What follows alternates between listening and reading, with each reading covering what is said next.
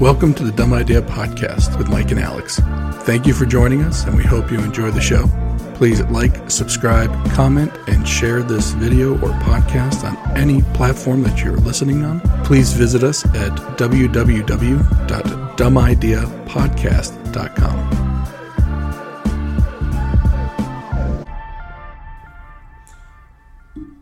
All right, welcome back to another episode. Thank you for coming this week. Um, before we get started, I want to talk about private internet access. Um, make sure you go to the dumb idea. Uh, don't even know my own website. This is, I think this is the second time in four episodes I've done this. go to dumbideapodcast.com. On the right hand side, you'll see a banner for private internet access. In this day and age, uh, you can never be too safe on the internet.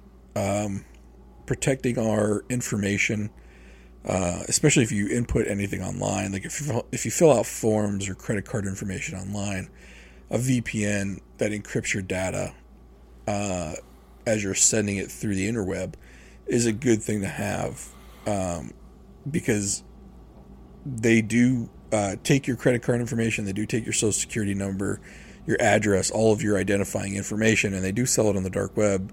It's happened to me. Uh, luckily, my bank worked with us. We got our money back. Um, and luckily, we haven't had anyone take out loans in our name. Uh, but having a VPN, having your internet secured with a secure connection, uh, private internet access is the one that I use. I've used it for more than three years. And it's really easy to use. It works on my phone, my laptop. Uh, I can even use it on my streaming devices. Uh, it works on my wife's iPhone.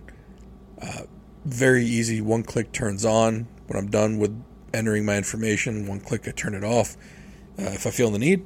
And it's just really easy to use. So go to dumbideapodcast.com, click on the ad on the right hand side for private internet access, and you can get a uh, VPN for less than uh, $2.50 a month.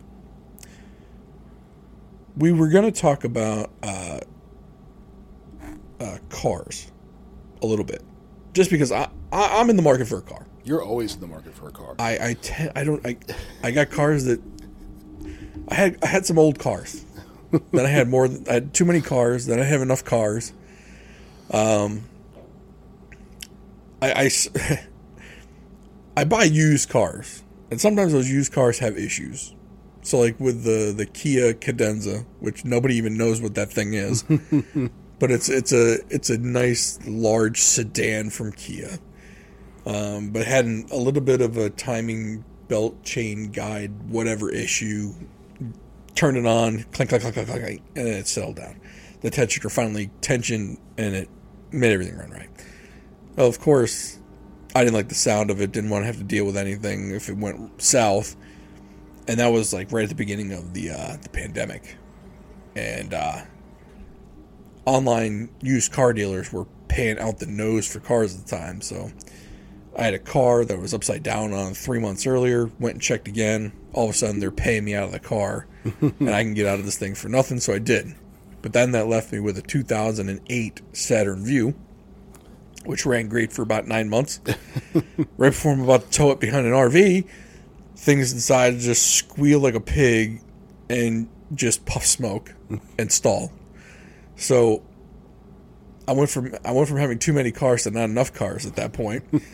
so that's when I ended up getting the Chevy Equinox, which does what it needs to do. It's a utilitarian vehicle, gets me where I got to go. Hasn't broken down on me yet.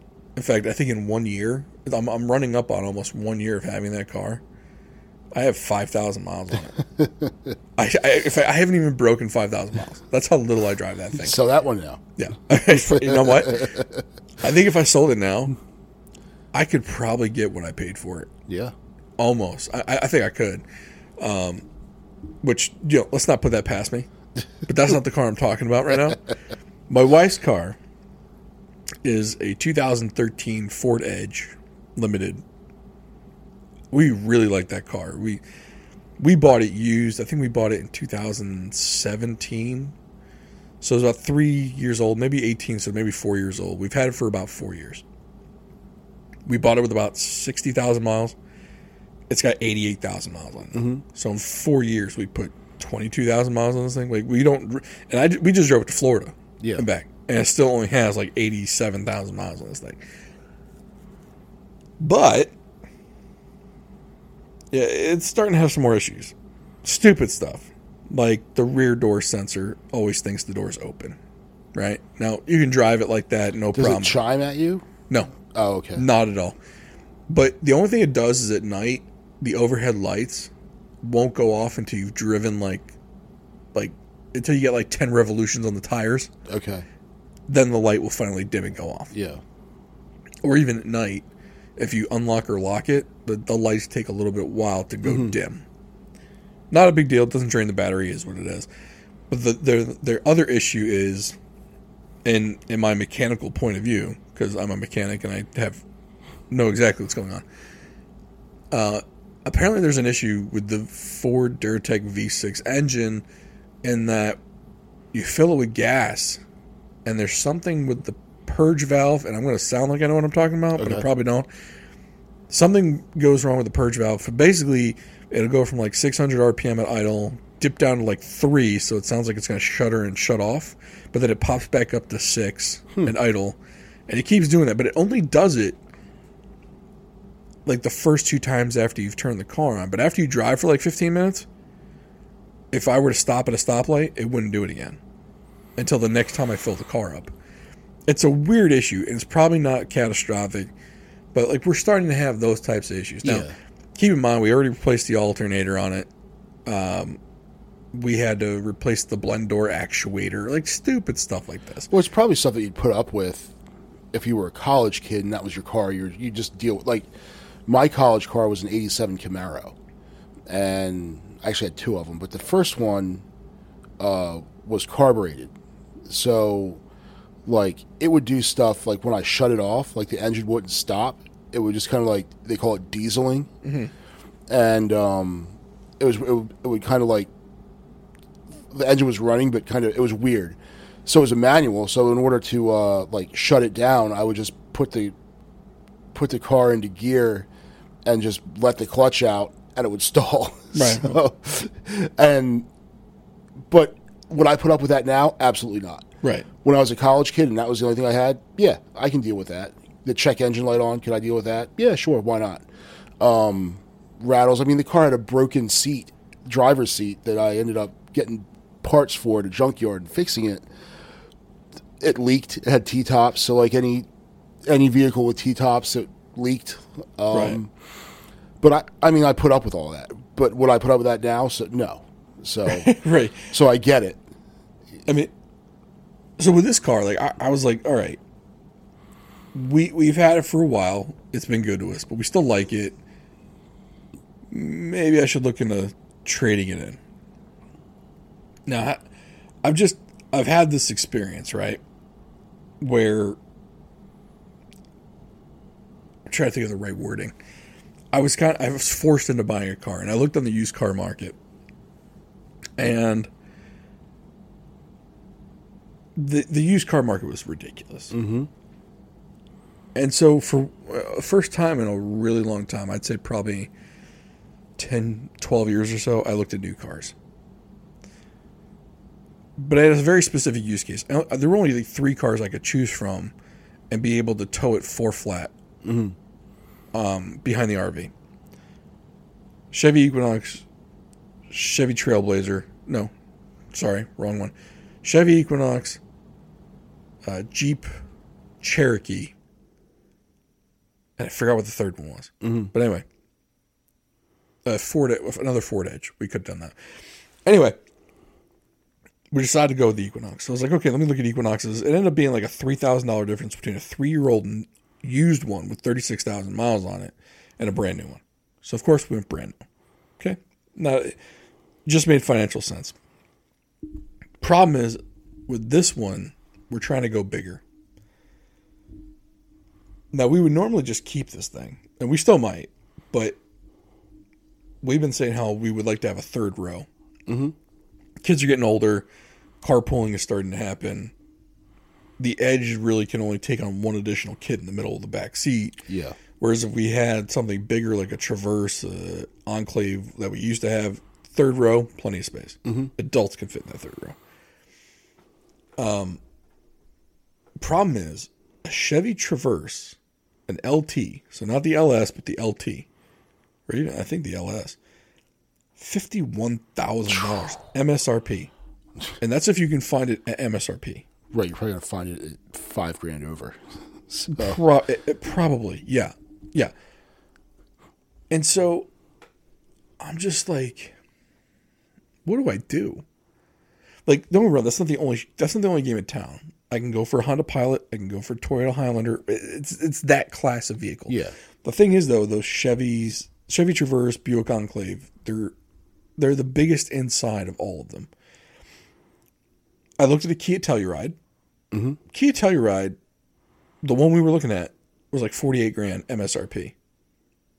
But they're not taking MSRP. now, are you looking for all-wheel drive, or are you looking at front drivers? I, I I can do front drive. I'm not. I, I don't. Wanna, I'm not opposed. So to here's, he- and this is what I, uh, people yell at me for this, and you might, and I'll take it. if you're gonna buy a front-wheel drive Pilot, yeah. buy an Odyssey. Right. And oh, I'll never have a minivan. I'll tell you what, we have. I have a Toyota Sienna. It is the nicest car I've ever owned. Yep. Um, it you can just kill miles in it.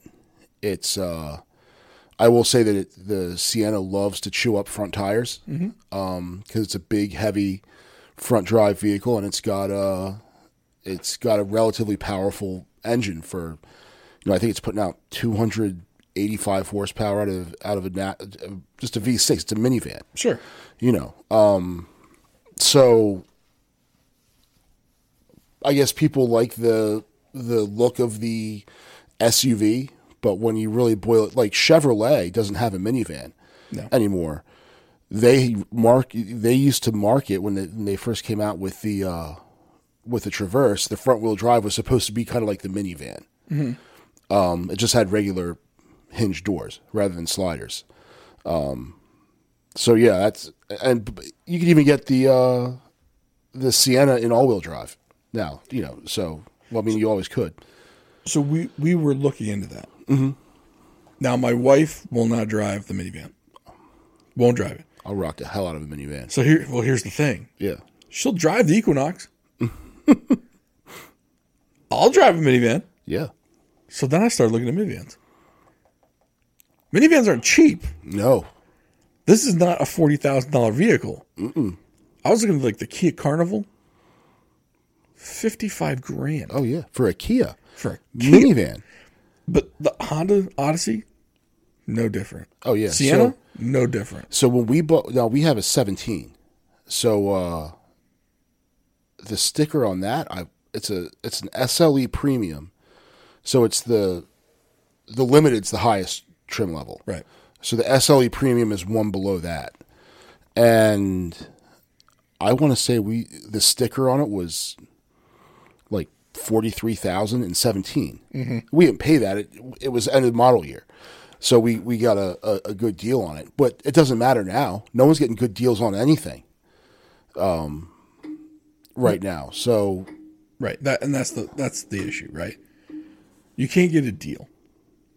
Now, it's to the point where even like the manufacturers uh, and Ford and GM do this, are doing this, where they're they're contacting dealers and letting them know if you charge if you're gouging customers, it's going to change your allocations for the most desirable cars. yeah. For example, like a C8 Corvette, if a Chevy dealership is gouging on like a Tahoe or an Equinox, you're not getting the C8 Corvettes. Yeah. Or with Ford, they're saying you're not going to get Broncos and you're not going to get F 150 Lightnings, Yeah. which is the electric pickup. Which I think is cool Right. because it has a frunk, Yeah. like a usable frunk. Sure. Um, so they're basically saying knock the crap off. Mm-hmm. But that's only two brands that are doing it. Yeah. Now, luxury vehicles, on the other hand, aren't selling as hot as the mainstream brands. So they, they can't really jack it up as much unless it's like a supercar or something. Yeah. But like your Lexus ES is not really going for like 12 grand over MSRP. Right. It might be going for like three or 4 Um, and then some brands really aren't doing that much at all. Like Toyotas are pretty much going for MSRP, maybe a thousand over. Yeah. Uh, But so there are brands you can go with with new cars. When it comes to used cars, though, you're paying through the nose. Mm-hmm. Um, for example, I, I the reason why I was kind of quiet there was because I was looking at Kelley Blue Book for the trade-in value on my Edge. Keep in mind, this is a nine-year-old car, eighty-eight thousand miles, SUV, front-wheel drive. I should maybe get seven for this thing. Kelley Blue Book just went on there, and this is probably going to be low because people are paying out the nose for these things. Ten to twelve grand.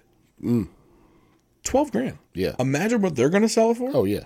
Like even if they gave me twelve tomorrow with little recondition, they might fix that sensor. They'll they'll purge. They'll do something with the purge valve, clean it out, whatever. They'll flip that car and they'll put it on the lot for sixteen or seventeen. Yeah. And someone's going to pay that. Mm-hmm. Eighty-eight thousand miles for a n- nine-year-old car Yeah. And and blows my mind. Yeah. And I've got a vehicle that I'm not really driving and I'm making payments on it and I could get rid of it. And I thought of like, okay, well, if I get rid of it, in fact, I was so convinced I was going to get rid of it. The tags died in December and I didn't renew them. I just parked it in the top of the driveway and it sat there for a month. And then my wife hit something on the road, on, taking the kids to school, and blew out a tire. So then I was glad that we had that other that car there. I Right. went online and renewed the tags real fast. Said, "All right, you're good to go." But the because I thought about getting rid of, it, but I, I I like having the third vehicle there. And if I were to get rid of it now, I'd make the most money off of it. But if I wanted to get something else, I'd be going and spending a lot more money on something else. Now, ultimately, I'd replace it with a truck. Um, it could be an older one, but even the cost, those things are going for for stupid money. Used trucks are crazy. Yeah, and I was I got I was excited a couple of years ago, you know, a year ago, because I knew that Toyota was doing a redesign on the Tundra. So I figured, oh, I think it's for twenty three, the twenty three model year. So that oh, I'll go buy a a twenty two Tundra new, because you know when they change over, they they sell the old ones for like nothing that they still have. Right. But there's if there's something there, they're not selling it for nothing. It's going for over MSRP. And when you're talking a Tundra, I mean, I'm not even talking like a TRD Pro, like just a regular Tundra, fifty grand. Like, no thanks. I'm not spending that kind of money. I'm not coming out of a for a third vehicle. Yeah. Know, I'm not a rapper. No, right, right, right. And and like, like what do you? The, the third vehicle is awesome for people that don't have one. If you only need two and you have a third, like if you got to take one into the shop, having that third vehicle is Oh yeah. Well, no, it was great. It, you know, when the when the Sienna went in for tires, I got alignment done, and I got the. um I also had them do because I got the maintenance package. I just do the do the PM, do the tires, do the uh the the alignment, do everything. Just it can sit there for a while. I'm in no rush because I have this third vehicle that we're not driving Right. what we are now. But that was nice to have that option there. Um, even if that third vehicle is an old beater, it's still nice to have it sitting there that you can just, you know, okay, I'm going to drive this now. Yeah. Yeah. It. So like, if some like we we talked about this last time I was looking for a car. It's like, if you're looking to buy a car, what do you do now? You're either gonna, if you buy if you buy a used car now, and all of a sudden they ramp up the chip production, new new cars start coming off, like the supply goes up, right? Mm-hmm. Supply of new cars goes up. Supply of used cars then goes up Mm-hmm. because people can now afford, like, they're not going to be able to charge over, over MSRP. Basically, people are going to trade in cars. It's going to push the value of everything down. Yeah. So let's say you buy the car now. You're already, when you roll off the lot, you're already four, five grand under underwater anyway. Right. Difference of trade in value versus retail value. Yeah. The second that car's titled, it's worth you. You took a hit. So now imagine you buy a car, three months later, chip production comes back, your car value goes down even further. Yeah. So you went from four grand in the hole to like 8 Mm-hmm. So now you're eight grand underwater on that car. You're not going to come close to that for at least four years. Yeah. and you're stuck with that car. Yeah, you better like that car. Right.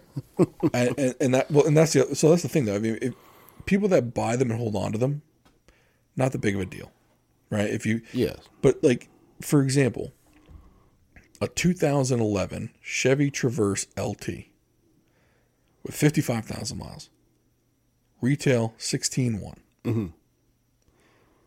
That car is 11 years old. Yeah. I mean, it, that blows my mind.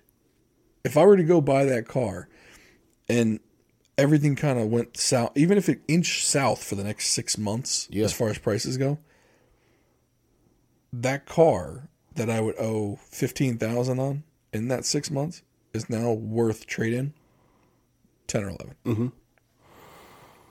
Financially, it's horrible. Yeah. Financial sense, it makes horrible. And, it's a horrible then, choice. depending on how long you stretch the payment out, so by the time you pay it off, you now own outright a 16 year old car. And, you know, that, when I, I remember another- when I was in college, I was going to buy a Jeep Cherokee, the, the original Jeep Cherokee, the, the cool one. And I went down, my neighbor's brother, you know, was the salesman, and I, I got a pretty good deal. And then I sat there and I started thinking. At the time, I think the car was five, six years old, and I was going to finance. And I was like, wait, by the time I'm done paying for this car, it's going to be eleven years old, and I will have paid X amount for it. Like, no thanks. So, you know, the the Sienna is the first car we've held on to for a while, um, and you know the kids are getting bigger, and and she's starting to think, well, maybe you know a suburban or something like that's in our future. And I'm like, let's just rock the Sienna out. It's a Toyota. It's going to run forever. Yeah. And you know, even if it if it does come time where we decide like, okay, we need something bigger, I might just keep the Sienna. I'll drive it. I don't think they're. I mean, to be honest with you, seating wise, I don't think you can find anything bigger than that. No, the Sienna. So prior to that, we had a uh, we had a town and country, and then pri- then while we had the Sienna, someone rear-ended it, and while we were getting it fixed, our rental was a Chrysler Pacifica, which was nice, but it just felt a lot smaller. The Sienna inside's cavernous Right. the thing that you run into with that is cargo. When you have the third, now the it does have a decent amount of space with the third row up. When it's down, it's huge. The nice thing about a suburban is when you ha- or a or a expedition. Uh, what is it? The EL, the the, the long version. yeah. Yeah. When that third row's up, you still have a ton of cargo room back there too. So uh, Tahoe's you have like zero with the third row up. So Yeah, Um, but the other thing, I mean, with your Sienna though, with the third row, you have to pull the seats out, right? no, they fall. They They, fall in. Yeah, the second row you have to pull them out. Oh, Now the town and country was nice because had stow and go, and you could drop them in to the uh, to the well, and then when you weren't using those wells or anything, that was good. It was nice storage. we rented one of those Pacificas. Mm-hmm. It was nice. Yeah, I'm not gonna lie, like the newer ones. Yeah, we we uh we rented a car before car rentals were ridiculous too, but we rented a Pacifica. It was, I was impressed by it. My problem was it's a Chrysler product, mm-hmm. and they're known just to have issues upon issues upon issues mechanically. Like the transmissions are junk, the engines are junk the wiring is too small for what it needs to do. yeah, The alternator isn't big enough to power the car. It's like they just cheaped out on so much. Now, this was before Stellantis came in, so maybe it's better now, but I mean it was I mean it it had this it, throughout the brands like between Jeep, Chrysler, Dodge, and the Ram trucks, they all had those issues where like they were just dumb mistakes that they just kept doing. And it sucks because we I would definitely have considered one to buy.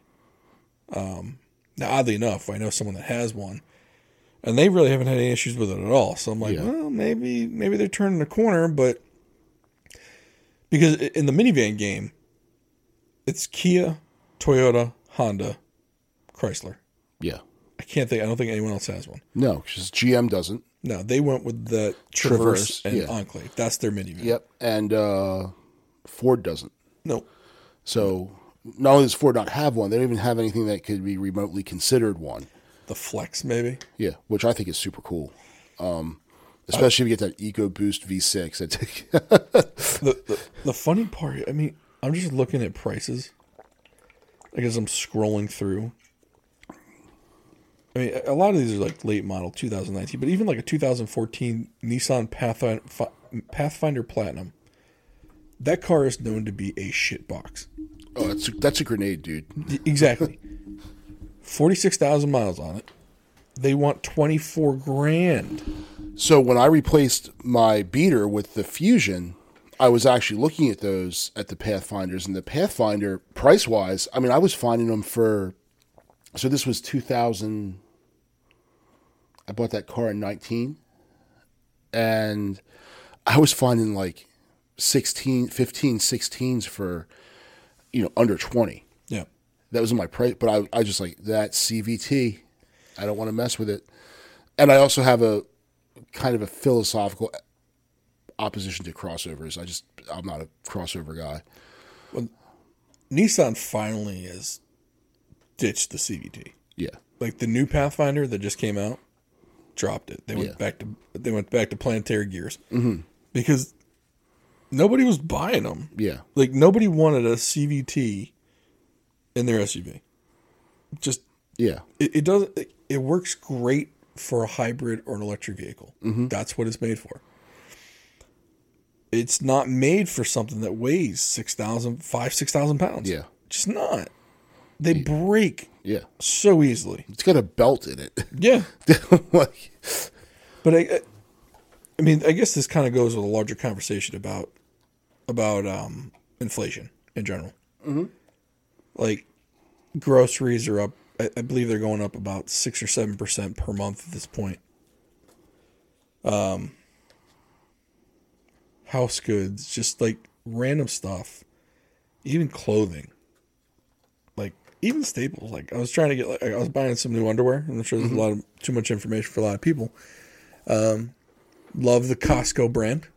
Love you can only get the the double XLs on the Costco website. Can't get it in store. Got a little tidbit for you folks out there, for you big boys out there who like the the Kirkland signature underwear. I'm an Under Armour guy. So mm. Honestly, I guarantee if you switched over, you'd be a believer. I don't know. I like the I mean, I'm, I'm, not- I'm not going to show you. I'm not going to. Yeah. I'm, I'm not modeling this for you. Thank if, you. If you bought a four pack, I believe the four pack is like fourteen or sixteen bucks. Are they cotton? It's uh, a mix, cotton See. spandex. I don't do the cotton. Spandex though. I do the whole Under Armour compression. oh, it's in the. It's. A, I'm telling you, it's built in. No, it's great. The, You're like my version is great. So, but your version costs like thirty bucks for a pair of underwear. but they last three years. So This Costco stuff, six years. Yeah, Six but years. Now, are you going through normal dude uh, ratings where it barely retains the properties necessary to be considered a solid? I mean, look, I, I threw a couple away recently that might have ripped and had some holes. So yes, I'm using dude. I'm using the dude format. I'm, I'm going along with that. So I, I have a pair of Under Armour compression shorts in my drawer. I don't wear them a lot. I wear them every now and then. That are 15 years old, and they're that- still running strong. That's not everyday. These are everyday use. They could be everyday use if I wanted them to be. I just got too fat for them. But here's the thing: these are everyday use lasting six years. Yes, these are these are the Under Armour uh, six inch boxer compression These, version. that's what this is. Yeah. Okay, listen, you you gotta buy a pack. uh, Look, sixteen bucks. I don't trust it. It's a pack of beer. Don't trust it. It's a pack of beer. And they never have my size. Double. They got the doubles. Not big enough. Ah, Yeah. they're I got stretchy. I got the hockey butt. so um, But I, so I, my my inflation index going by the Costco underwear. Luckily, Costco. I, mean that we we plug Costco so much you would think that they were the sponsor instead of private internet and I don't, and I don't even have a I don't even have a membership, and I love it. it's great. I have Sam's Club. I'm going to say stupid because I'm going to have someone after me, but I have Sam's Club, and Costco is just far superior to Sam's Club in every way. And it's just the convenience that Sam's Club is just right down the road, and I have to go all the way to to Glen Bernier Burnier, yeah. for uh, for Costco, which I will drive there. I don't have a problem. It's the other half that has a problem with. She doesn't see. She doesn't see the all the logic in this. You guys drive to New York, but she won't go to Glen Burnie for some savings.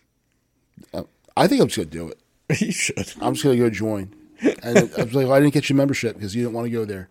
See, I enjoy going there too. It, it's an experience. Yeah, and they have a, the snack bar is far superior.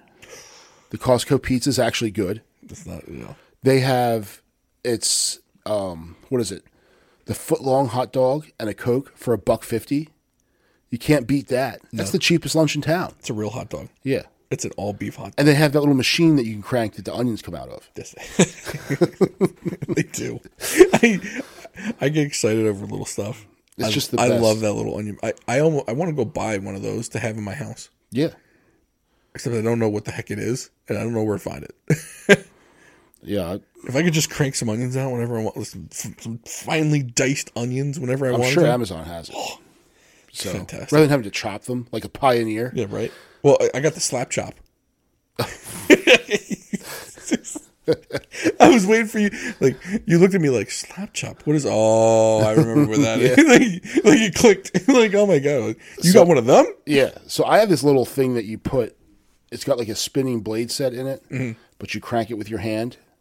So like you can make you can do like, you know, I'll do a bunch of garlic. I'll do onions and garlic, peppers, onions, garlic. That's mainly what I do in there. Um, That's that salad spinner technology. Yeah. with, with the pump. yeah, it's like got this the, the gearing in there is crazy. I'm not gonna lie to you. I have the slap chop. I use the slap chop.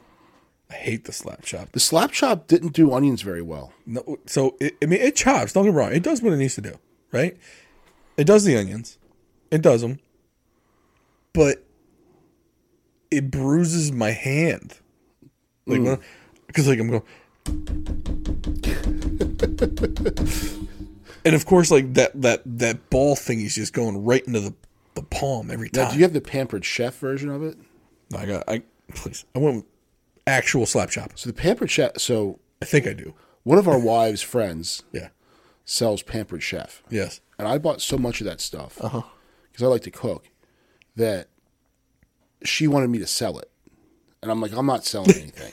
she she gonna turn you into getting her get you into your her. No, my wife didn't want me to sell it. Her friend wanted me to sell it. Yeah, she She's wanted like, she wanted you in the pyramid. yeah, and I'm like, I'm not trying to get involved in the, in your pyramid scheme. It's like, no, it's just independent market. It's like, no, it's pyramid scheme. That's pyramid scheme. But this lady sells all kinds of stuff. By the way, for pyramid schemes, if you ever want to check it out, uh, there's a I think Amazon has a documentary called LuLaRich for the for LuLaRoe. Oh, okay. It, it it's it's fascinating. So I, I- knew a friend. So a friend of mine, his wife, got into that, and she had to buy like five grand worth of inventory. That's the st- yeah the starter pack. Yeah. yeah, And then there's all kinds of other stuff. yeah. So like my wife did 31 and she she made some money doing it. But once you exhaust your friend market, if you don't expand past that, you're not going to make any money or get someone under you. So yeah, so the key to that, if you're not nobody wants to recruit people to work for them. Right. Once you get once you're down to your level, like once it gets to you, it's too late. Yeah. the ladies making the money are like two steps above you mm-hmm. because they got like crews upon crews doing this thing and they're getting kickbacks 8% 12% six- whatever they're getting their percentage cut what none of these people realize and my wife's done a couple of these and she finally found one that makes her some money mm-hmm. because it's a it's um so, so I'll, I'll kind of put out she she does coffee Okay. well, coffee is a consumable good, right? Like 31, you buy three bags and you got three bags. Yeah, You don't have to replace them, Right. Well, right? so there's no repeat business. except it's junk, so you do have to replace it. But then you right. realize it's junk, so then you don't want to replace it. But it's not it- it's not a it's not a uh, consumable good. Right. So people don't have to replace it. Mm-hmm. Like with coffee, you buy your coffee, you drink it, you need to replace it. Yeah. So you get people that keep you get return customers that way. So you can make money with the coffee business without getting anybody underneath you. Yeah. And that's where so that's what she does. She does it where she gets people and they sign up for like like like kind of like Amazon subscribe and save where it comes every month. Yeah. So they they do a subscribe and save to coffee and they get a box of coffee every Mm-hmm. month. And she makes money like so she gets the commissions off of that. Okay. So she it's like we we finally wised up because she used to do like book sales. Mm-hmm. Okay, books are not consumable goods. Right. People don't always need to get books. Yeah. People, coffee is probably one of the best ones you can get into. One because it's addicting because Yeah. of the caffeine, and two people love it. Mm-hmm. And three, now I don't got to go to the store and pick out this or that. I find the flavor I like. This isn't burnt coffee. It's not going like Starbucks. Right. You go to Starbucks, the stuff's like the beans are burnt to crap. Yeah. It's caught. It's all right. You can get whole bean, you can get already ground, whatever. But it's it's a consumable good. Mm-hmm. So they use it. They need more. Yeah. So we finally found one that she could do, where she's not dependent on getting more people to sell for her to make her money. She makes her money on addicts, Yeah. basically. She's a drug dealer. yeah, you're basically selling cocaine, Right. except a legal form of it, Yeah. which is coffee. Right. No, I. So if you're going to do an MLM or the pyramid scheme, go with the consumable good people. Now, some of the Pampered Chef stuff, I'm going to plug the Pampered Chef because I like it. Um, I think that's a little bit because there's enough kitchen gadgets to keep you coming back, and some of it ends up breaking, you know, and or you'll have the measuring cup, you lose one. I'm like, oh, I'll grab another one of those. Then you get the well, you you don't just grab the one, you Yeah. grab the three pack. Yeah. Or they'll be like, hey, if you buy one more thing, you can get this other thing. And if you have a party and you sell this much, then you get to have a pressure cooker, which is how I got my pressure cooker, um, which I use the hell out of. But um, yeah, so By the way, for people that can't see, I'm nodding along with this because we have a bunch of pampered chef stuff in our house. from the same person, I'm sure. Probably, yeah, I, I don't doubt that. Or it was from my wife's party that came from the same. She's like the mafia. Well, so so there's her, but then my wife's cousin did it also. Okay. so she's also a pampered chef, but she's kind of she hasn't done it in a while. Yeah. But I know like years ago she did one. But then I, I think you're right though. I- I think she, because my wife was like, well, I need this. So, and I guess like they all know someone that's having one of those parties from that lady. Yeah. So like, okay, I'll just I'll just hop into this one. It's all from the cult. yeah. Well, I'm just gonna hop into this one. I'm gonna buy get get what I need, Yeah. and that's what they do. My wife would be like, "Hey, do you do we need any kitchen stuff? Look at the catalog because she doesn't cook." So I'm like, "Oh, I want this, this, this," and um, we get it. But I wonder how the inflation's affecting that because I haven't checked into it. Yeah, I haven't either, to be honest with you. I wouldn't even be able to tell you though, because like think about it. If you get like a, a baking sheet, Mm-hmm. you get like one every six years. I mean, you expect the price to go up, but you have no idea what you paid six years ago for No, baking sheet. yeah. So I don't even think I know. And is that even a real like that comparison? Does, does it really give you any information like six years ago?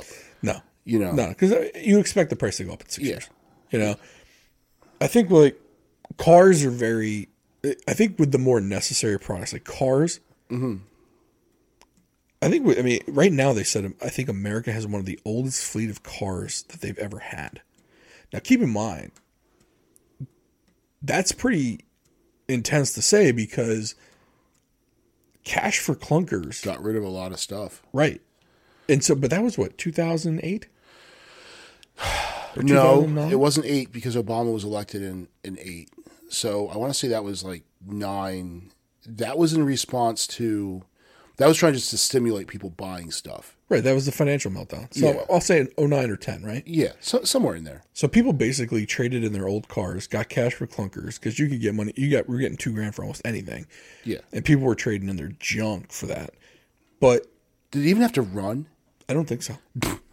I don't think so. Push Yeah. it, pull it, tow it. Yeah. I think was the the saying. Right. And but I, I think people held on to their car since then. Because think about it, 2019 was when all this car inflation started. Yeah. So if you bought in 2010 or 11 when they were running cash for clunkers, and you were someone who kept your car for a while, mm-hmm. 2019 was your eight, nine, ten year Yeah. mark. Well, cars also last longer now. Right. Well, do they? Well, I don't know, man. Like, I think you could make an argument for that, but I think you can make an argument for the cars today. And for me, the direct injection stuff mm-hmm. makes cars.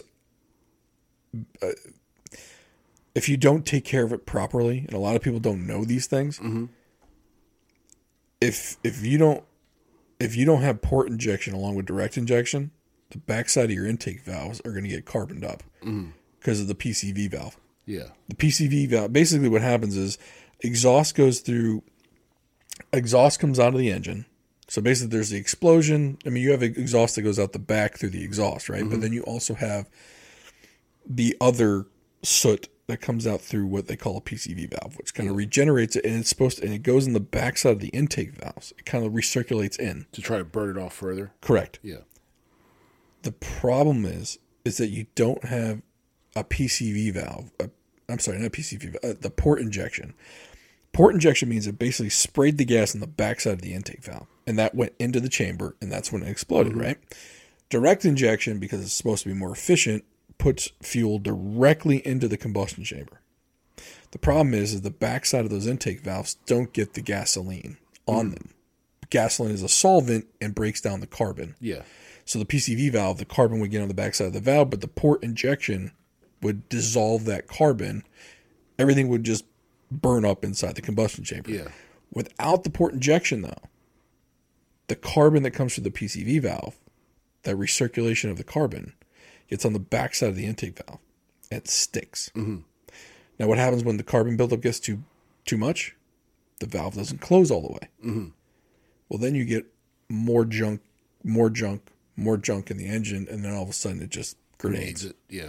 Which ha- and the only reason because it happened with my Buick. Mm-hmm. I had that I had a 2010 Buick Enclave where that three point it was that 3.5 or 3.6 liter engine with direct injection and no port injection. Mm-hmm. Every brand, I believe, except for Toyota, does direct injection without port injection. Toyota is the only one that does port and direct injection, which is why Toyotas don't have that problem. Now, the recommended maintenance to get rid of that problem is at 40 or 50 every 40 or 50,000 miles, you get the backside of those injectors cleaned off, So you have to take the. the header off. or some people are saying now they have solvents now that just you could spray in there without taking the header off. Right. Well, you at least have to take the valve train cover off. Was it the intake manifold? That's what I'm, I'm sorry, not the header, the intake manifold. Yeah. So basically, you can spray in. It's it's not sea foam. It's like some newer stuff, I guess. Hmm. But you can spray it on the back of those things. They let it soak. But even then, they got to get in there and scrub it, or they take the they take the intake manifold off and they hmm. walnut blast it. Now the walnut blasting, I had that I had I checked it out, and this was probably four years ago. Mm-hmm. I think it cost like six hundred bucks. Mm-hmm. So it's not that expensive. For, Yeah. I mean, think about it. On a Honda, at 105,000 miles, you're supposed to replace the water pump, serpentine belts, and uh, some other belt. Some other belt. There's, there's like a major maintenance you do. It costs you about a thousand bucks, and you do it every hundred thousand miles. Well, if I got to do this thing every fifty thousand miles for six hundred bucks, it's almost the same, Yeah. you know.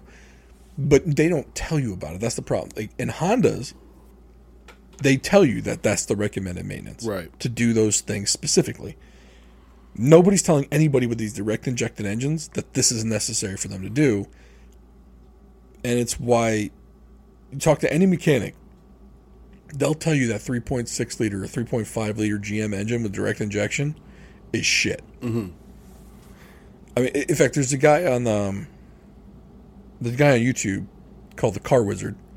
Anyone who's familiar with like Hoovie's Garage will be familiar with him. Is he the guy that Hoovie takes the cars to? Yeah, yeah, with the big Yeah. beard. Yeah. He's got the Ninja and the Car Wizard. Yeah. The Ninja does his BMWs, and Car Wizard does everything else. Mm-hmm. And he talks about it. So he's got his own channel, and he talks about that that engine combination uh, on the GMs, the Lambda vehicles. Mm-hmm. Says they're complete fucking shit. Yeah. Now, don't get me wrong though. I love that Buick. So first of all, that that Buick, everything from that generation. I guess that was the first generation of that platform that you had. Yeah, the first one came out in two, uh, 2008. Yeah, so Traverse, Outlook, Outlook, Um, Enclave, and Acadia. yes, beautiful, car, be- beautiful. They, they just look good, and I think the Buick was the best looking of all of them.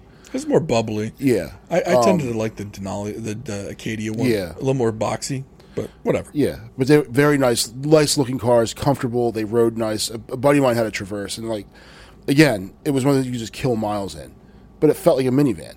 Yeah, It didn't feel like a truck at all, because it wasn't. But it wasn't. It was a minivan. yeah, but uh, yeah, it's a shame that those engines were such such junk. Um, that's almost par for the course for GM. It really is. It- it- to be So- honest, it sucks though because they used to like they had that 3800. Was it the 38 and the 3600? So it was a 3800 pushrod V6. It was a monster. It was a it was a beast. It it that you you know they were but it was reliable as hell. Yeah. Now, and there's, oh, it's old technology. It's Yeah. push rods, but But it would run for yes, decades. Yeah, you still see them out there all, all over the place. I see an old Impala, not a not the cool like '96 Impala SS, but the 06 Impala. Right. We'll we'll have that, and they were pretty powerful. They used to put those in the um. That was the base engine in like the the fourth gen Camaro was the 3.8. They put that in everything. They put it in like the Buick Roadmasters, the LeSabres, Mm-hmm. Yep. the Lacrosses, the shoot. What else? I, the only reason why I know about the Buicks is because I like Buick, but Then they had the 4.6. Pontiacs. Yep. Then there was the 4.6, which is that was essentially just a 350 with two cylinders lopped off of it. Um, but yeah, there's some good. those are reliable engines. Yeah.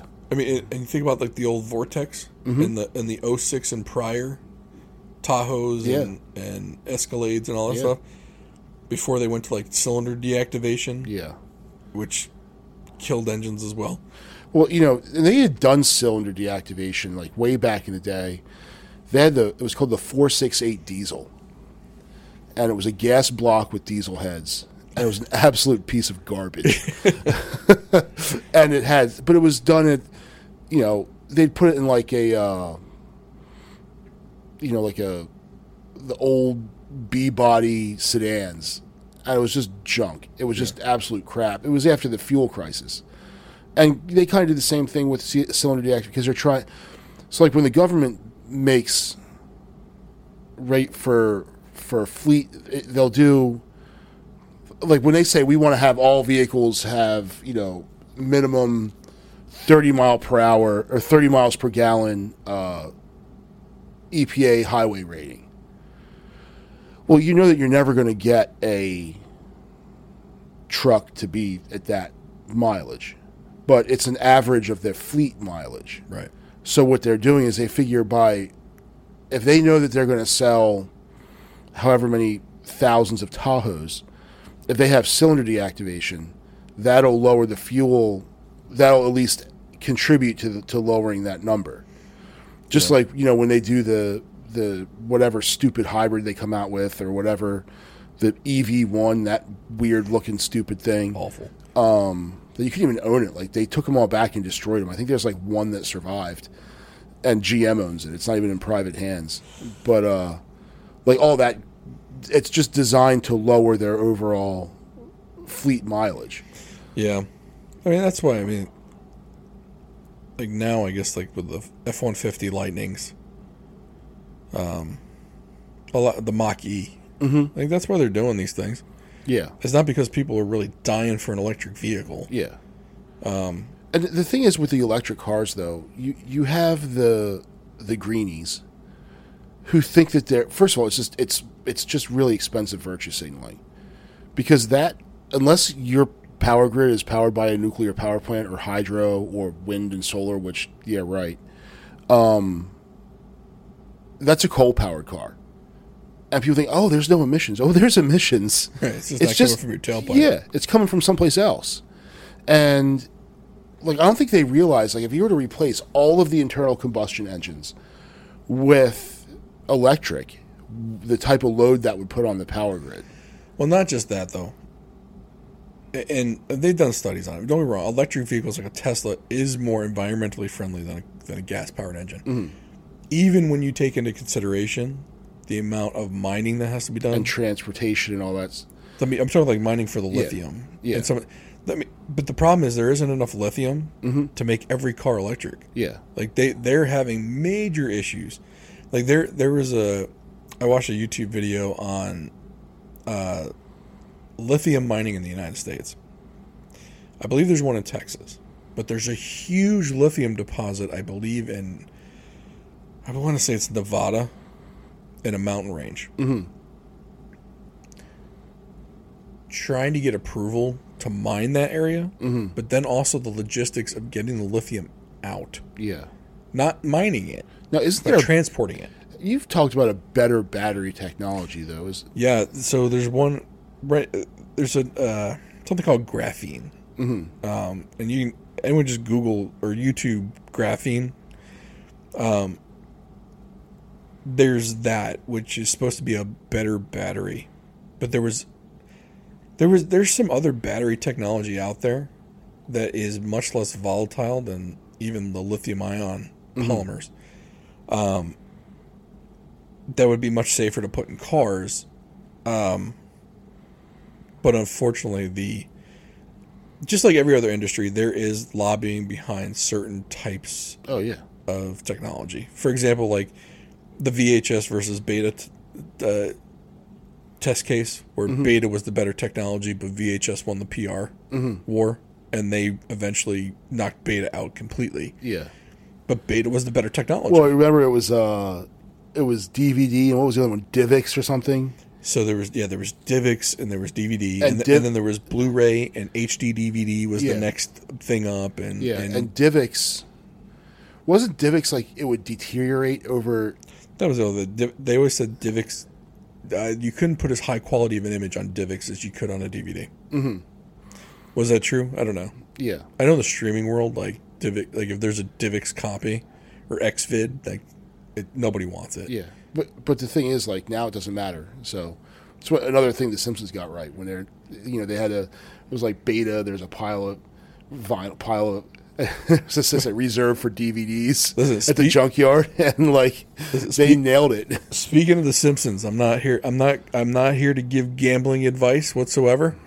Uh, but the the Simpsons predicted that the Bengals would play an LA team in the Super Bowl, mm-hmm. and they predicted the score was going to be 34-31 for the Bengals. Okay, So I'm going to place a fifty dollar bet on that exact score, 34-31. I think the odds are plus eight thousand. so I on my fifty dollar bet, I think I'd win four grand on it. well by the time this show airs, we're gonna know. So, Actually, that's true, right? oh no! So anyone anyone who tries to get in on that is not going to be able to. yeah. Oh Shame well, on you when when Alex is making it rain. you'll know if I won or um, not. You know when he shows up where like with gold plated Versace sunglasses. Get and my the- gold, get my gold grill. I'll go I'll get my teeth in. The yeah, um, but yeah, no, the, but I mean, going back to the inflation part of things with the cars, yeah. The funny, the funny part with this, with the cars in particular, and because this goes back to 2019, it's 2022. Three years into this huge inflation for cars all of the experts and whatnot said, "Oh, just wait it out. Just wait it out. Just wait it out." Who can? Some people can't wait it out for three years. yeah, if you're so like if your car dies, Like mine did, yeah. you you can't wait it out. Um. So you know, and then if you're in a position where okay, this thing's so old, how much more money do I put into it? But other countries like like look at Cuba. Like they've been keeping those old like it's like 55 Chevys and stuff rolling around there. Now it's a different situation because they're the embargoes and all that. But Well, it's, it's also different tech. I mean, like these cars, like w- w- so we've got like the limited model, right? There's a lot more tech in that car. oh yeah, If this were, you know, uh, let's say it was just even like a, uh, what's the Buick, the like the Buick LeSabre with the 3800 GM engine in it. Mm-hmm. There's not much technology in that thing. Parts are readily available. Nothing's really costing more than a thousand bucks to fix on that thing. If Yeah. and that's probably high. You can keep that car running for a lot less than I can on this 2013 Ford Edge, in which almost anything mechanically or or elect, anything electronically would probably grenade the thing Yeah. because there's so much run by the electronics in this thing. Um, so like I would almost feel more comfortable with like like a, a, a mid '90s Buick LeSabre or something Yeah. than I would with what I got now. Well, the thing is, if you're willing to get rid of the tech part of it, so my old beater car was an 04 Ford Taurus, and if the transmission didn't take a crap out of it, I would have, I'd still have it. Um, and I drove that thing for six years, so six years of no payment. Was great. Right. I, that thing was, you know, and engine ran smooth. Um, it wasn't the prettiest car, but who cares? It's it's it takes me back and forth to work. I I- I'm beyond the stage where I'm trying to impress people with a car, Right.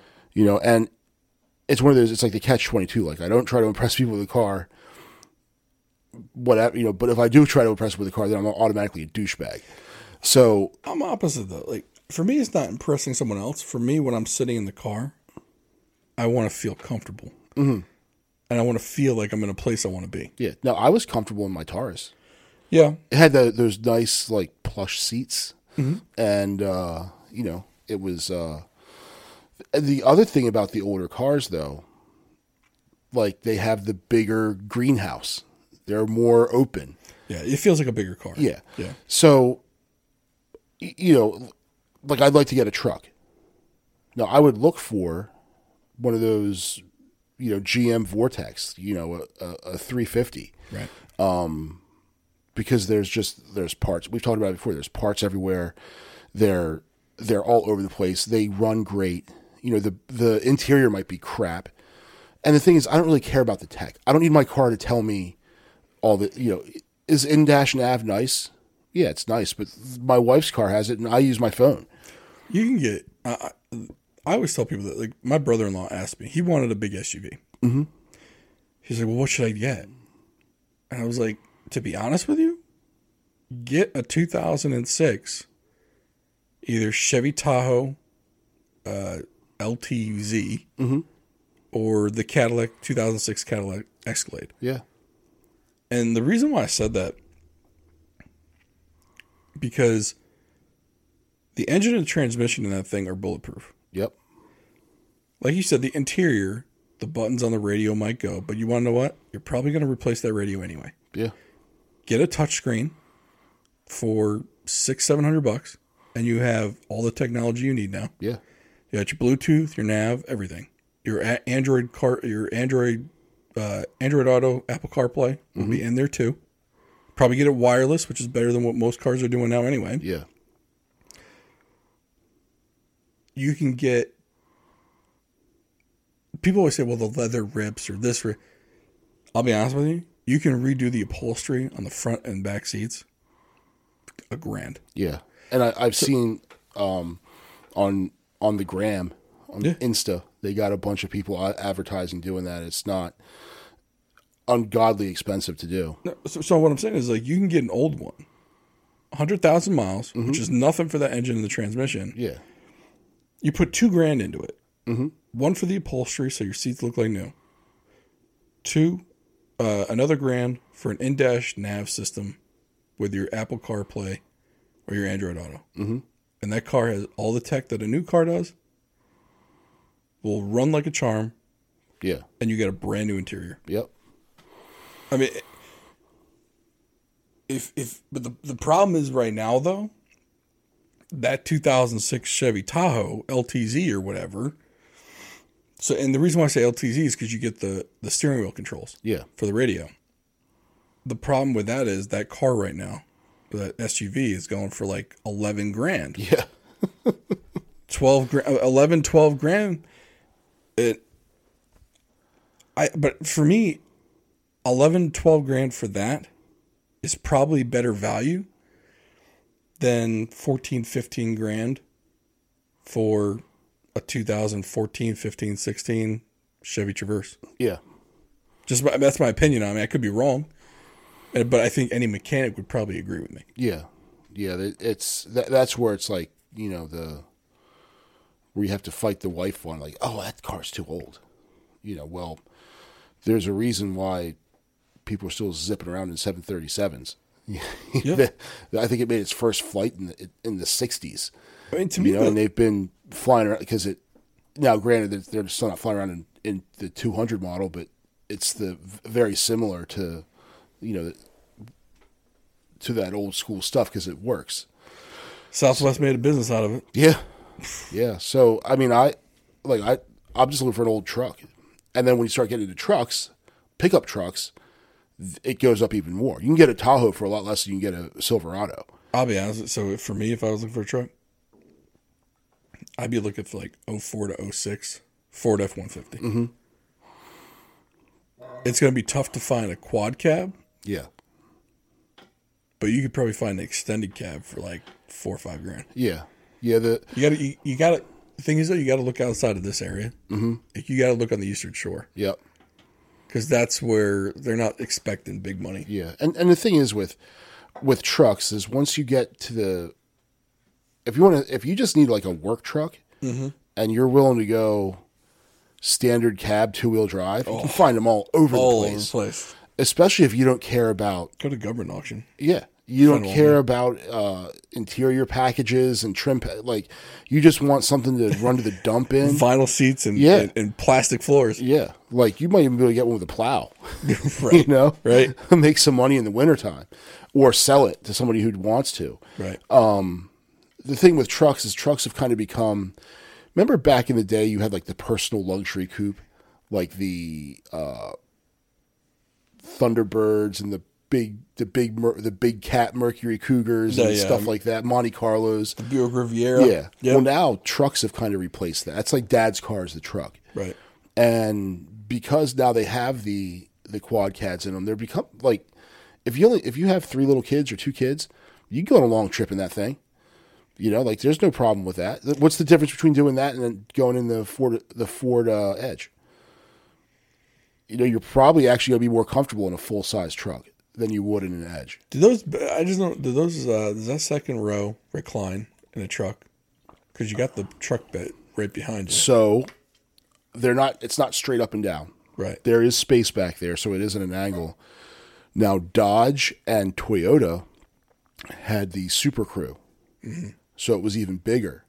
So, like my buddy had a Tundra Super Crew, so it's it's a four door truck, legit four full size doors, and there's like another eight inches behind the rear seat. I remember the Dodge with that. Yeah. So the only thing is, is now you're giving up bed space. To me, the bed space is less important. I mean, because the bed itself, for for stuff that I would do, is plenty big. Right now, right? The Because six foot bed. It's plenty most big enough. most the cargo that most Americans haul in their trucks, which is air, yeah, it's absolutely fine. Right. Now, if you want to put you know four by eight sheets of plywood in there, it's going to hang out the back. Um, yeah. You, but Yeah, but a lot of them come with the the the lift gate, and then they have that little cage thing that goes around it to make it bigger. But most people, like if you're going to get a load of mulch, uh, uh, you know, um, a front end loader can dump a load of mulch into a six foot bed. But until you get now, if you're going to go like F two fifty, now you can get the quad cab and the eight foot bed, and it is a monster. Yeah.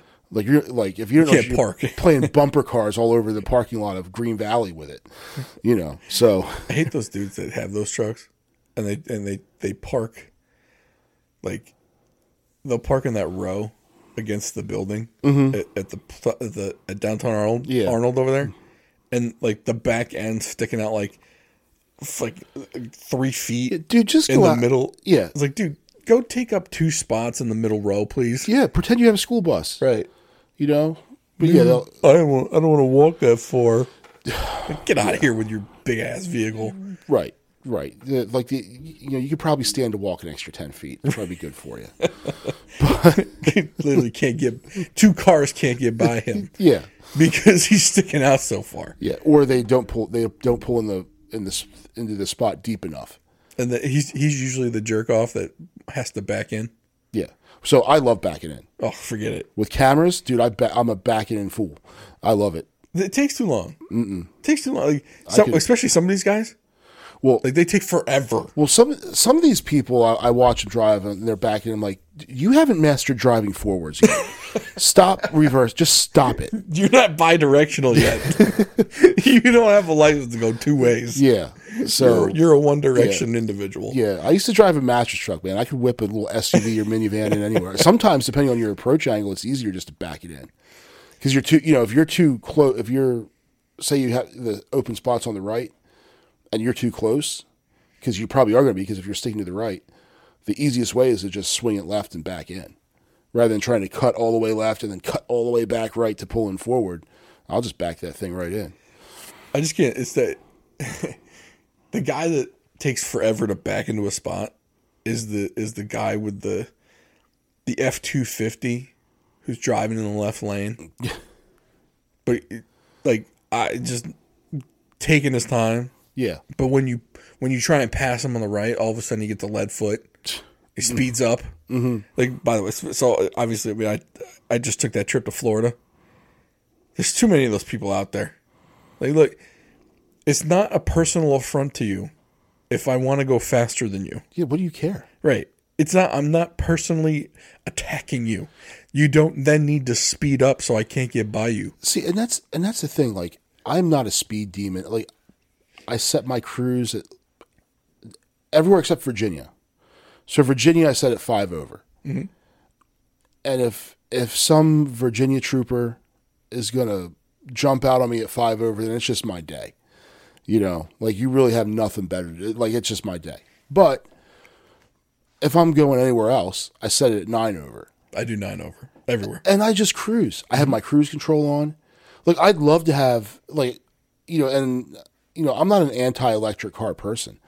I'd love to have like autopilot like Tesla has, and just set it at nine over and just turn my brain off.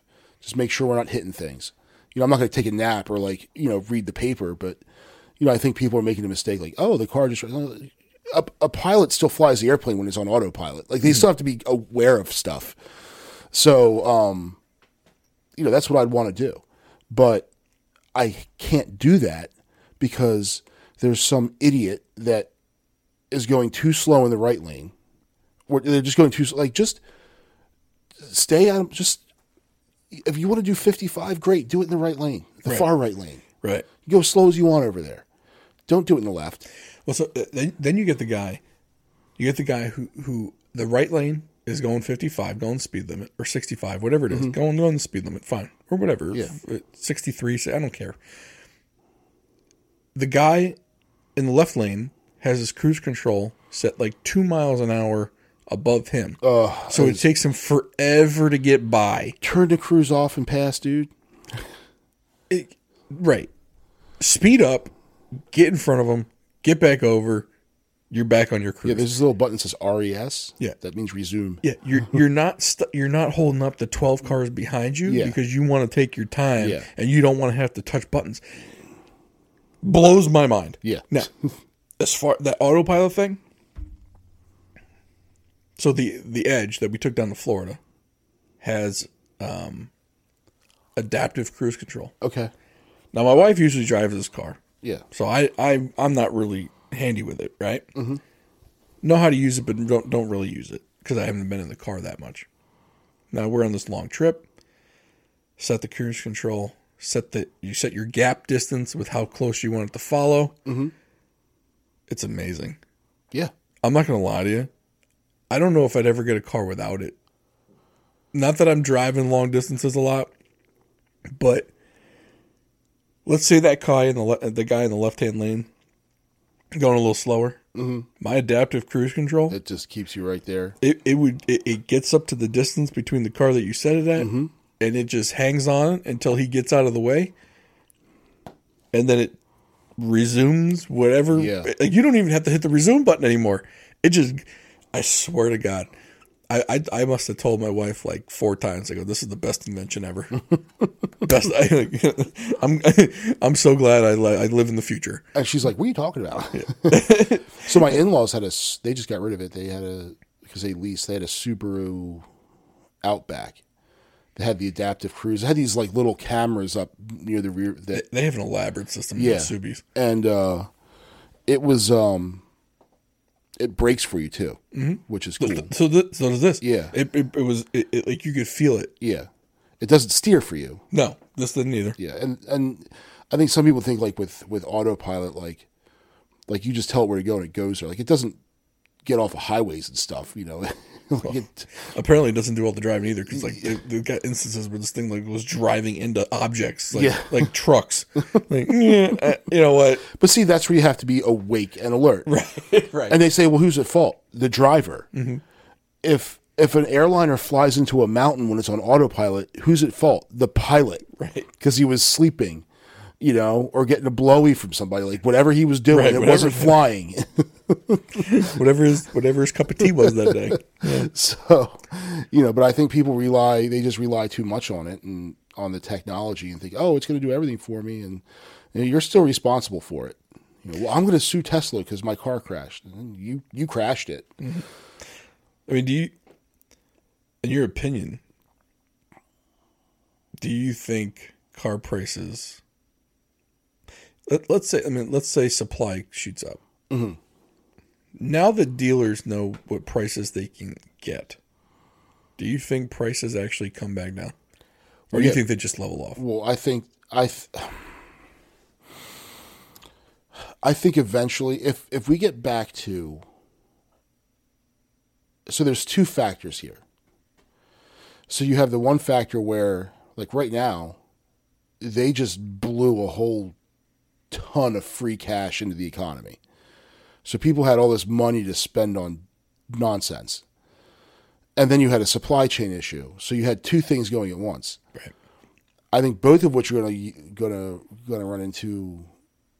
I'm not going to say a depression, but I think there's going to be some recessive things happening. Right. So once that happens and people don't have the free cash that was just blown in, and the the the inflation catches up to everyone, then it's going to slow down. But then, if the supply chain kicks back up, I don't think they're going to get to a point where they're going to say, "Hey, we're just not going to make any of these cars," because then really what you're doing is, um, you're kind of in a trust situation there. Right. If all the car, auto manufacturers get together and say, "Hey, we want to keep prices high, so we're just not going to make cars," that's a trust. You know, and Yeah, but I mean, I'm not saying it that. should be against the law. I, I, it is, but whether they enforce it or not. And uh, granted, I'm no finance guy, but or economist, but I think that at some point it's going to return to normal. It might not return to, you know, ten grand off and zero percent financing for hundred years, and but that was just tricks that like General Motors would do to move cars. Right. So they they would throw in if you were if you were between say a Traverse and a Pilot, and Honda was offering 1.9 and no rebates, but GM is giving you five grand off and zero percent. Is the Pilot the better vehicle? Probably, but look at this financing, and a lot of people shop cars Yeah. based upon payment Right. Yeah. which is not the way to do it at all. Um, but people, because really that's the impact is how much is this going to cost me per month? Right. So, and can I afford to make that payment? So, I think that eventually it is going to come back to some state of normalcy. Um, but it's it's all when they. But the other problem is like we don't make any of this crap here, and when are we going to learn? I don't think we ever are. I think it depends on the industry. I think that. I mean, th- uh, apparently they're supposed to be building some chip plants in this country. Like they're they're supposed to be online next year. Mm-hmm. Like I know Foxconn was building one in Wisconsin Yeah. and maybe in Texas. Mm-hmm. Um, industries like the furniture industry never really had a problem because they make all of it in North Carolina for the most part anyway. Yeah. I, I just think it depends on the industry. Like, I know, for example, like in the computer industry, graphics cards are still through the roof. CPUs went up. They still haven't really come. They've come back down a little bit, but they're still h- much higher than they were even two years ago. Yeah. Uh, hard drives went up through the roof because of that stupid Chia cryptocurrency that was using hard drives versus uh, uh, GPUs. Um, but those are starting to come back down. Like th- the prices have regressed back from the highs. I think with with cars, my, my thing was not that not that the manufacturers were kind of like were repress the supply. Just that the dealers know that hey, look, if we don't drop these prices, people are going to pay it Yeah. because they were paying it before, or maybe you know for that Kia, the Kia Telluride rather than that forty eight thousand vehicle forty eight thousand dollar vehicle rather than charging fifty eight thousand. Well, we can still charge that forty eight thousand MSRP and just not discount it, mm-hmm. and it'll look like the price went down, Yeah. but it didn't. But then here's the other thing: when the dealers want to move, so the Telluride's a popular vehicle, just like the the Palisade, and um, you know, I'm gonna I'm gonna throw the Carnival or Carnival or however they're Yeah, yeah. pronouncing it into that. Yep. And there are others. You know, when something new comes out, um, stupid Jeeps. Sorry, My bro- my brother loves Jeeps. I Yeah. just I don't get it. it's a Jeep. I don't. Yeah. Especially once they got away from the inline six, it's like it's just a regular stupid V6. It's nothing special, and it rides like shit. So The, the old Jeeps had much more appeal to me. Yeah. Not when I say older, I mean like Yeah. early 2000s. it used to be like if you saw a Jeep, like in order to be a legit Jeep, it had to be a manual. Right. Now, I, I, what's the percentage of? I guarantee you it's more automatics. Right. You know, so and the four door stupid, ver- and then Jeep Bros have to park all dumb. Like, oh, I parked on the curb. Hey, I can do the same thing with the Sienna. Good job, but um, like stuff like that, or like a you know when Toyota came out with this version of the Tacoma, it was some TRD version that people were paying all kinds of stupid money for. It was a trim package, Right. and it had like a skid plate on it. Stuff like that, I think will stay up, but stuff like that's going to stay high anyway. Um, but eventually, they're going to want to get. They're going to. They're going to have to move because the dealership doesn't. The Kia dealership isn't given all Palisade or uh, Tellurides. Telluride, yeah. They're given. They have to sell Fortes and Fortes Whatever, or I guess and Optim, now. yeah, Optimas and whatever. They have to sell all that stuff too. right. That stuff will get rebated just like anything else. Yeah. Um. Yeah. you know, the unpopular, the two wheel drive standard cab truck that they had to take, that'll get rebated. You know, we got to move this thing because they're paying for that truck month. You know, they're paying to, to keep it, Right. Yeah. so they're going to want to move it. You know, at a certain point, now you're paying for that inventory to start to eat into your, you know, bottom line. You got to sell it to get rid of it, and that's when the rebates come in. So, We're running a little long. I just want to talk about one more thing. Yeah. Because we're on the topic of cars. And this is going to be real quick. I can't believe Toyota did this. But have you seen the new SUV they came out with? n- which one? Called the Corolla Cross. Oh, it's so stupid. I'm even if that SUV is great, it, it's a small SUV. It's basically a lifted Corolla wagon, Right. So it's like a Pontiac vibe pretty much. with all wheel drive. Yep. but my pet peeve with this thing, one, don't call it a Corolla. A Corolla is a is a compact four door sedan. Like when Mitsubishi came out with the stupid Eclipse, Eclipse Cross. That's exactly what I thought about. yeah. Like, why? It didn't work for Mitsubishi. Right. That thing looked like absolute garbage. Yeah. This is a decent looking SUV. Just call it something else. Exactly. Yeah. Like you got a whole bunch of other stupid names. Because it used to be the Toyota, it was the Corolla, yeah, which was the sedan, and the Toyota Matrix, which was like the wagony, and they Pontiac sold that as the vibe. Right. So just call it the Matrix again. right, right. Like why? Why would you? It, I don't know why it annoys me so much. Other than like I know a ton of people are going to buy these things, and it's going to be a Corolla Cross. Right. And then what also what also annoys me about it, while we're in our get off my lawn moment, is the so you've got the um Toyota Corolla, and of course they market every car to millennials. Yeah, Even though millennials don't have money to buy anything, mostly because their parents are morons and have ruined every, uh, the economy. Ever, anyway, so and they went and they majored in underwater basket weaving at uh, NYU, Yes. and they they're in up to their eyeballs in student loan debt. yep, We anyway, so but they're the commercials for it are super annoying. Yep. because it's a bunch of these millenn or whatever comes after millennials doing that stupid glitch dance, and they're all like uh, I don't- it, it- okay, It's annoying. you want to know the most annoying car commercial right now? The GMC Sierra one, where the guy turns on the autopilot thing basically, and then they start doing the "We will rock you." Yes. Dun, dun, dun. Yeah. Okay, no, Yeah. no. That is a truck commercial. You don't don't do this to that. I know that that guy, and then there's the guy that has that's showing the lift gate thing Oh. on. Now I do like the cat, Walter. So it's a it's a I think it's yeah it's GM. Um, so the guy's driving around. He does all these crazy things, and he has this cat that does things. Like the cat goes, like the cat acts like a dog. Like the cat rescues someone stuck in an avalanche. I haven't seen this one. I got to watch it. Oh yeah. So like the the very last shot is the guy will say, uh, whoever the cat has helped. be like, That's amazing. And he's like, Yeah, it's a it's a GM it's a twenty five hundred Denali. Yeah, it's cool. He goes, No, I mean I mean the cat. He goes, Walter? He's just a cat. so I do like Walter the cat. Yeah. But nothing, I guess we probably wrap it up on this one, is more annoying than the Chevy focus group commercials. Yes, but that also spawned. The YouTube guy, Yeah, he's like the guy from Boston. He's like, let me guess, a piece of shit car. Like, what what color is that? Burnt rust? G- GM should have taken those commercials and made those the real commercials. They would have sold a lot more of those cars. People say that millennials are all the same. What? You all look like douchebags. You got tattoos. Yep.